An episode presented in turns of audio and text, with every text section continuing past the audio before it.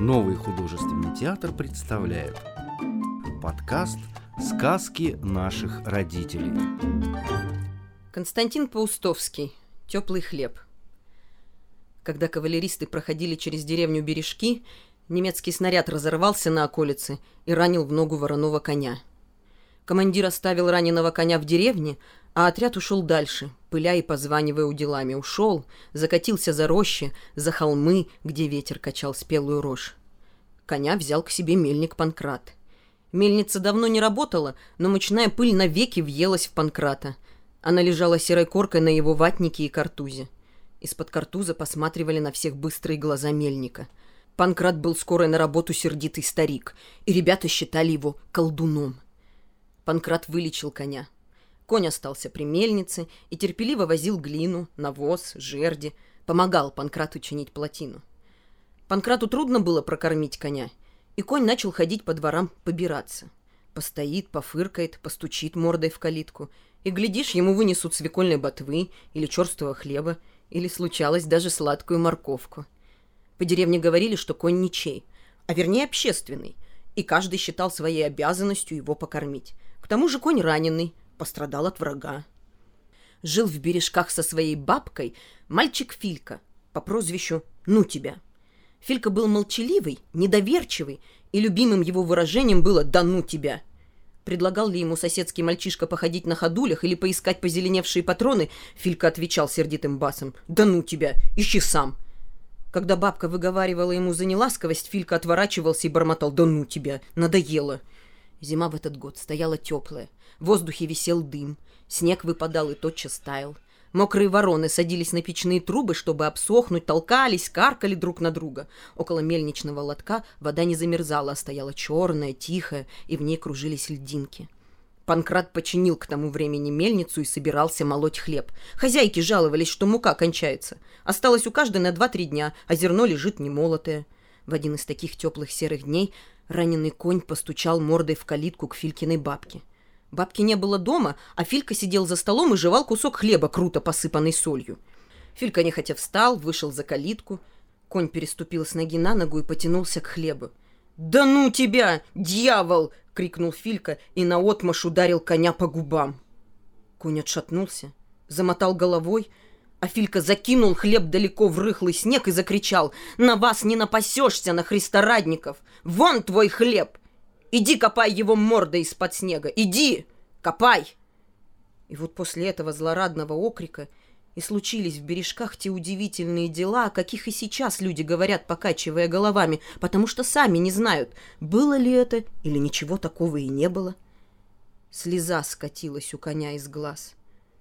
Конь заржал — жалобно, протяжно, взмахнул хвостом и тотчас в голых деревьях, в изгородях и печных трубах завыл, засвистел пронзительный ветер, вздул снег, запорошил Фильке горло.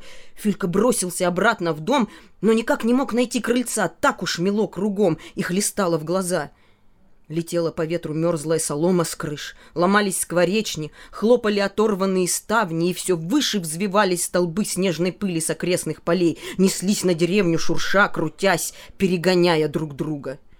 Филька вскочил, наконец, в избу, припер дверь, сказал «Да ну тебя!» и прислушался. Ревела, обезумев метель. Но сквозь ее рев Филька слышал тонкий и короткий свист. Так свистит конский хвост — когда рассерженный конь бьет им себя по бокам. Метель начала затихать к вечеру, и только тогда смогла добраться к себе в избу от соседки Филькина бабка. А к ночи небо зазеленело, как лед, звезды примерзли к небесному своду, и колючий мороз прошел по деревне. Никто его не видел — но каждый слышал скрип его валенок по твердому снегу, слышал, как мороз, озаруя, стискивал толстые бревна в стенах, и они трещали и лопались. Бабка, плача, сказала Фильке, что наверняка уже замерзли колодцы, и теперь их ждет неминучая смерть. Воды нет, мука у всех вышла, а мельница работать теперь не сможет, потому что река застыла до самого дна. Филька тоже заплакал от страха, когда мыши начали выбегать из-под пола и хорониться под печкой в соломе, где еще оставалось немного тепла. «Да ну вас, проклятые!» — кричал он на мышей, но мыши все лезли из-под пола. Филька забрался на печь, укрылся тулупчиком, весь трясся и слушал причитания бабки — «Сто лет назад упал на нашу округу такой же лютый мороз», — говорила бабка. «Заморозил колодцы, побил птиц, высушил до корня леса и сады. Десять лет после того не цвели ни деревья, ни травы. Семена в земле пожухли и пропали. Голая стояла наша земля. Обегал ее стороной всякий зверь, боялся пустыни». «Отчего же стрясся тот мороз?» — спросил Филька. — от злобы людской, ответила бабка. Шел через нашу деревню старый солдат, попросил в избе хлеба, а хозяин злой мужик, заспанный, крикливый, возьми и дай одну только черствую корку. И то не дал, не дал в руки, а швырнул на пол и говорит, вот тебе, жуй. «Мне хлеб с полу поднять невозможно», — говорит солдат. «У меня вместо ноги деревяшка». «А ногу куда девал?» – спрашивает мужик. «Утерял я ногу на Балканских горах в турецкой баталии», – отвечает солдат. «Ничего, раз дюжи голодный подымешь», – засмеялся мужик. «Тут тебе камердинеров нету». Солдат покряхтел, изловчился, поднял корку и видит. Это не хлеб, а одна зеленая плесень, один яд. Тогда солдат вышел на двор – свистнул, и в раз сорвалась метель. Пурга, буря закружила деревню, крыши посрывала, а потом ударил лютый мороз. И мужик тот помер. «Отчего же он помер?» — хрипло спросил Филька. «От охлаждения сердца», — ответила бабка.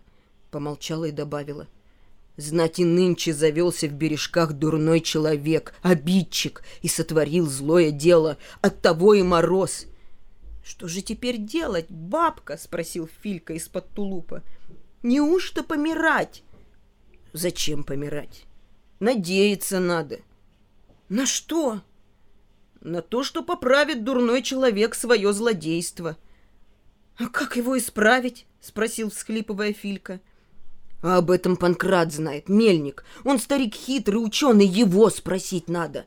Да неужто в такую стужу до мельницы добежишь? Сразу кровь остановится. Да ну его, Панкрата, сказал Филька и затих. Ночью он слез с печки. Бабка спала, сидя на лавке. За окнами воздух был синий, густой, страшный чистом небе над осокарями стояла луна, убранная, как невеста, розовыми венцами. Филька запахнул тулупчик, выскочил на улицу и побежал к мельнице. Снег пел под ногами, будто артель веселых пильщиков пилила под корень березовую рощу за рекой. Казалось, воздух замерз, и между землей и луной осталась одна пустота, жгучая, и такая ясная, что если бы подняло пылинку на километр от земли, то ее было бы видно, и она светилась бы и мерцала, как маленькая звезда. Черные ивы около мельничной плотины посидели от стужи. Ветки их поблескивали, как стеклянные. Воздух колол Фильке грудь. Бежать он уже не мог, а тяжело шел, загребая снег валенками. Филька постучал в окошко Панкратовой избы — Тотчас сарай за избой заржал и забил копытом раненый конь. Филька охнул, присел от страха на корточки, затаился. Панкрат отворил дверь, схватил Фильку за шиворот и втащил в избу. «Садись к печке», — сказал он. «Рассказывай, пока не замерз». Филька плача рассказал Панкрату, как он обидел раненого коня и как из-за этого упал на деревню Мороз. «Да», — вздохнул Панкрат, — «плохо твое дело». Выходит, что из-за тебя всем пропадать. Зачем коня обидел? За что? Бессмысленный ты гражданин. Филька сопел, вытирал рукавом глаза. «Да ты брось реветь!» — строго сказал Панкрат. «Реветь вы все мастера! Чуть что нашкодил, сейчас врев. Но только в этом я смысла не вижу. Мельница моя стоит, как запаянная морозом навеки, а муки нет. И воды нет. И что нам придумать? Неизвестно. «Чего же мне теперь делать, дедушка Панкрат?» — спросил Филька. изобрести спасение от стужи. Тогда перед людьми не будет твоей вины. И перед раненой лошадью тоже. Будешь ты чистый человек, чистый, веселый. Каждый тебя по плечу потреплет и простит. Понятно? Понятно, ответил упавшим голосом Филька. Ну вот и придумай. Даю тебе сроку час с четвертью. В синях у Панкрата жила сорока. Она не спала от холода, сидела на хомуте, подслушивала. Потом она боком, озираясь, поскакала к щели под дверью. Выскочила наружу, прыгнула на перильце и полетела прямо на юг. Сорока была опытная, старая и нарочно летела у самой земли, потому что от деревень и лесов все-таки тянуло теплом, и сорока не боялась замерзнуть. Никто ее не видел. Только лисица в осиновом яру высунула морду из норы, повела носом, заметила, как темной тенью пронеслась по небу сорока, шарахнулась обратно в нору и долго сидела, почесываясь и соображая, куда же это в такую страшную ночь подалась сорока. А Филька в это время сидел на лавке, ерзал, придумывал. «Ну, — сказал, наконец, Панкрат, затаптывая махорочную цигарку, — время твое вышло. Выкладывай. Льготного срока не будет». «Я, дедушка Панкрат», — сказал Филька. «Как рассветет, соберу со всей деревни ребят. Возьмем мы ломы, пешни, топоры, будем рубить лед у лотка около мельницы, пока мест не дорубимся до воды и не потечет она на колесо. А как пойдет вода, ты пускай мельницу. Повернешь колесо двадцать раз, она разогреется и начнет молоть. Будет, значит, и мука, и вода, и всеобщее спасение». «Ишь ты, шустрый какой», — сказал мельник. Подо льдом, конечно, вода есть. А ежели лед толщиной в твой рост, что ты будешь делать? Да ну его, сказал Филька. Пробьем.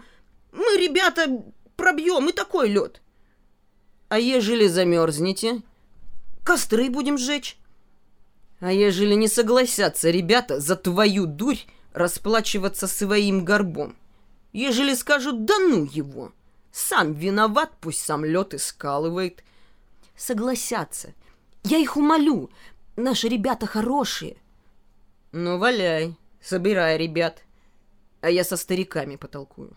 Может, и старики натянут рукавицы, да возьмутся за ломы. В морозные дни солнце восходит багровое, в тяжелом дыму. И в это утро поднялось над бережками такое солнце. На реке был слышен частый стук ломов. Трещали костры. Ребята и старики работали с самого рассвета, скалывали лед у мельницы. И никто сгоряча не заметил, что после полудня небо затянулось низкими облаками и задул по седым ивам ровный и теплый ветер. А когда заметили, что переменилась погода, ветки ив уже оттаяли. И весело, гулко зашумела за рекой мокрая березовая роща. В воздухе запахло весной, навозом. Ветер дул с юга. С каждым часом становилось все теплее. С крыш падали и со звоном разбивались сосульки. Вороны вылезли из-под застрех и снова обсыхали на трубах, толкались, каркали. Не было только старой сороки. Она прилетела к вечеру. Когда от теплоты лед начал оседать, работа у мельницы пошла быстро и показалась первая полынья с темной водой. Мальчишки стащили триухи и прокричали «Ура!». Панкрат говорил, что если бы не теплый ветер, то, пожалуй, не обколоть бы лед ребятам и старикам. А сорока сидела на раките над плотиной, трещала, трясла хвостом, кланялась на все стороны и что-то рассказывала. Но никто, кроме ворон, ее не понял.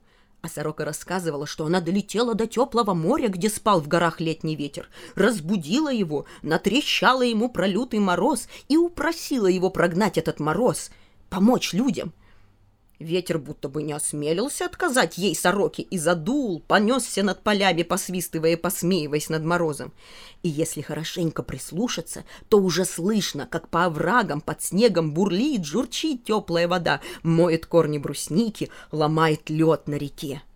Всем известно, что сорока – самая болтливая птица на свете, и потому вороны ей не поверили. Покаркали только между собой, что вот, мол, старая опять завралась. Так до сих пор никто и не знает, правду ли говорила сорока, или все это она выдумала от хвастовства. Одно только известно, что к вечеру лед треснул, разошелся, ребята и старики нажали, и в мельничный лоток хлынула шумом вода. Старое колесо скрипнуло, с него посыпались сосульки и медленно повернулось. Заскрежетали жернова, Потом колесо повернулось быстрее, и вдруг вся старая мельница затряслась, заходила ходуном и пошла стучать, скрипеть, молоть зерно. Панкрат сыпал зерно, а из-под жернова лилась в мешки горячая мука.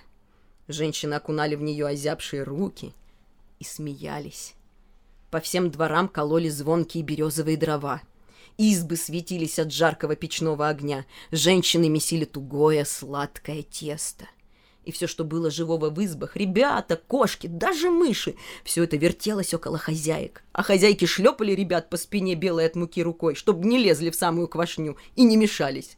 Ночью по деревне стоял такой запах теплого хлеба с румяной коркой, с пригоревшими к донцу капустными листьями, что даже лисицы вылезли из нор, сидели на снегу, дрожали и тихонько скулили, соображая, как бы словчиться стащить у людей хоть кусочек этого чудесного хлеба. На следующее утро Филька пришел вместе с ребятами к мельнице – Ветер гнал по синему небу рыхлые тучи и не давал им ни на минуту перевести дух, и потому по земле неслись вперемешку то холодные тени, то горячие солнечные пятна. Филька тащил буханку свежего хлеба. А совсем маленький мальчик Николка держал деревянную солонку с крупной желтой солью. Панкрат вышел на порог, спросил. «Что за явление? Мне, что ли, хлеб-соль подносите? За какие такие заслуги?» «Да нет!» — закричали ребята. «Тебе будет особо, а это раненому коню. От Фильки. Помирить мы их хотим». «Ну что ж», — сказал Панкрат, — «не только человеку извинения требуется. Сейчас я вам коня представлю в натуре». Панкрат отворил ворота сарая, выпустил коня. Конь вышел, вытянул голову, заржал, учуял запах свежего хлеба. Филька разломил буханку, посолил хлеб из солонки и протянул коню. Но конь хлеба не взял. Начал мелко перебирать ногами, попятился в сарай. Испугался Фильки. Тогда Филька перед всей деревней громко заплакал. Ребята зашептались и притихли. А Панкрат потрепал коня по шее и сказал, «Не пужайся, мальчик. Филька не злой человек. Зачем же его обижать? Ты бери хлеб, мирись. Конь помотал головой, подумал, потом осторожно вытянул шею и взял, наконец, хлеб из рук Фильки мягкими губами. Съел один кусок, обнюхал Фильку и взял второй кусок. Филька ухмылялся сквозь слезы, а конь жевал хлеб и фыркал. А когда съел весь хлеб — положил голову Фильке на плечо, вздохнул и закрыл глаза от сытости и удовольствия. Все улыбались, радовались. Только старая сорока сидела на раките и сердито трещала. Должно быть, опять хвасталась, что это ей одной удалось помирить коня с Филькой. Но никто ее не слушал. Никто не слушал и не понимал. И сорока от этого сердилась все больше и больше и трещала, как пулемет. Thank you. Другие выпуски подкаста ищите в популярных библиотеках подкастов по поисковому запросу «Сказки на день», а также в социальных сетях в группах нового художественного театра, где найдете еще много чего интересного.